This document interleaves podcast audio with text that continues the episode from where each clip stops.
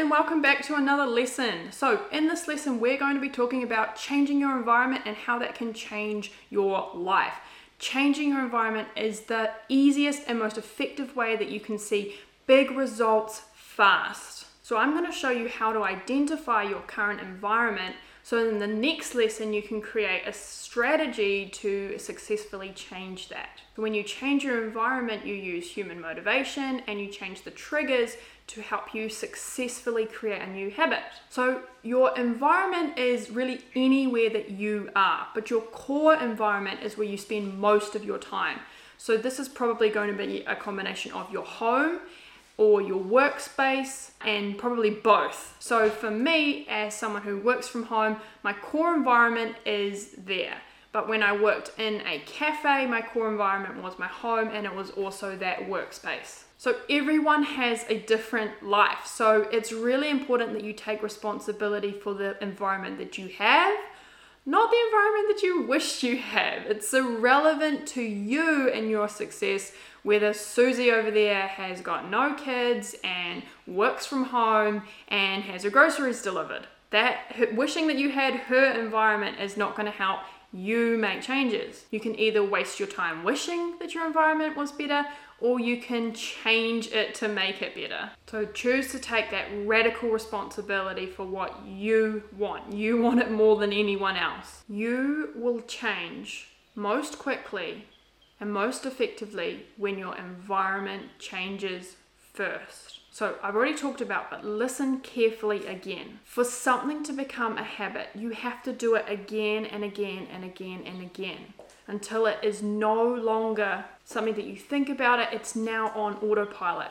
But if you don't do this again and again because you've lost motivation, it can never become a habit. Remember that it takes about 90 days to form a new habit. So, the key to changing your environment is setting up everything around you to make it easier to keep doing the thing that you want to become a habit and harder to stop doing it. So, easier on one side to keep doing it, making life harder on the other side to stop the thing that you don't want to do. So let me give you an example. Let's say that you drink wine every night when your kids are in bed to help feel relaxed. You think that this is stopping your progress and you want to be able to stop drinking wine at home.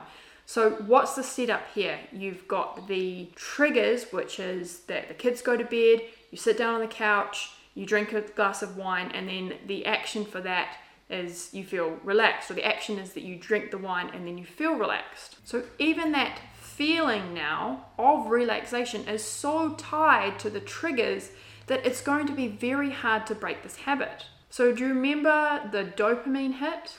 Even just thinking about that coming reward, which is the wine that you can have when the kids are in bed, is releasing dopamine. And then when you go and complete that action, drinking the wine, you're releasing more dopamine. So you've got this perfect storm of dopamine and triggers that are associated with habits and then motivation to seek pleasure and avoid pain. So it's very, very hard to stop this habit. And you've also got either low level addiction or high level addiction, depending on your situation. So, what would an environmental change look like in this situation? It could look like stopping buying wine and instead having some really nice herbal teas or maybe some sparkling water with lime that you could have in place of that. That's changing the environment for the situation. So, in this situation, you still want the wine, but it's just much, much harder for you to now complete this action because it would require that you went to the liquor store and you went and bought it, and that's going to have um, significant effort for you to go and complete it. So, you've made it harder for yourself to follow through. And now, because you also have this new option set up where you've got the herbal tea to try or another drink to replace that it's you're also more likely to replace it because you've got an alternative set up. So I want you to think about every action as the result of so many little sequence of events that eventually lead to this action happening. And that could be weeks back from where you are now.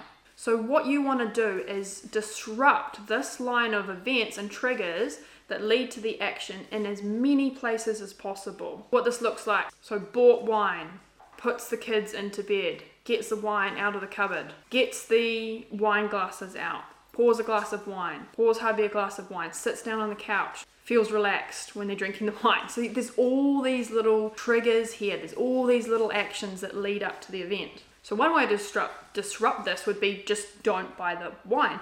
But the issue with that is that might be an ingrained habit as well. You might automatically, when you go to the supermarket, just go down the wine aisle and buy it. So a massive disruption to this habit could be that you get your husband to shop for you or you do your shopping online. I mean, we have that service here in New Zealand. It's really easy, it's really, really cheap. But you could get that you could set up some kind of disruption like that so that you're not even setting up the trigger, which is going to the supermarket and buying the wine. You can disrupt this somewhere. So maybe part of this disruption is getting rid of wine glasses. You don't think about it as often because you're not looking at them. It's harder to have a nice glass of wine if you don't have those glasses there. It's all this disruption. Think about all the disruption you can make in the environment to change the triggers and change the outcome. I mean, maybe part of it is just having a discussion with your partner or your husband and saying, hey, I don't want to do this anymore. So then that whole scenario where you guys are in this together is disrupted because you've you've changed the environment. You've changed it by having a discussion about what you want and why. So you have to break up the sequence and disrupt all of these triggers. And that's how people change, especially with very ingrained habits and addictions. So, in the last lesson, we talked about small change and tiny habits. So, this is really effective for creating new habits, but it is nowhere near as effective for stopping habits as changing your environment is. Guys, the other thing to remember is that the power of processed food and the dopamine hit is so strong that getting them out of your environment is the most effective thing that you can do for disrupting that habit. And if you choose not to remove processed food from your environment, you are making success much less likely. I'm not saying it can't happen, but you are making life very hard for yourself. So, before you change your environment, you need to figure out what your environment is. And some of this is physical, like going to work uh, every day or like living on your own. And some of this is more circumstantial, like being time poor or being on a strict budget. So when you know what your environment is, it's much easier to be able to know how to modify it.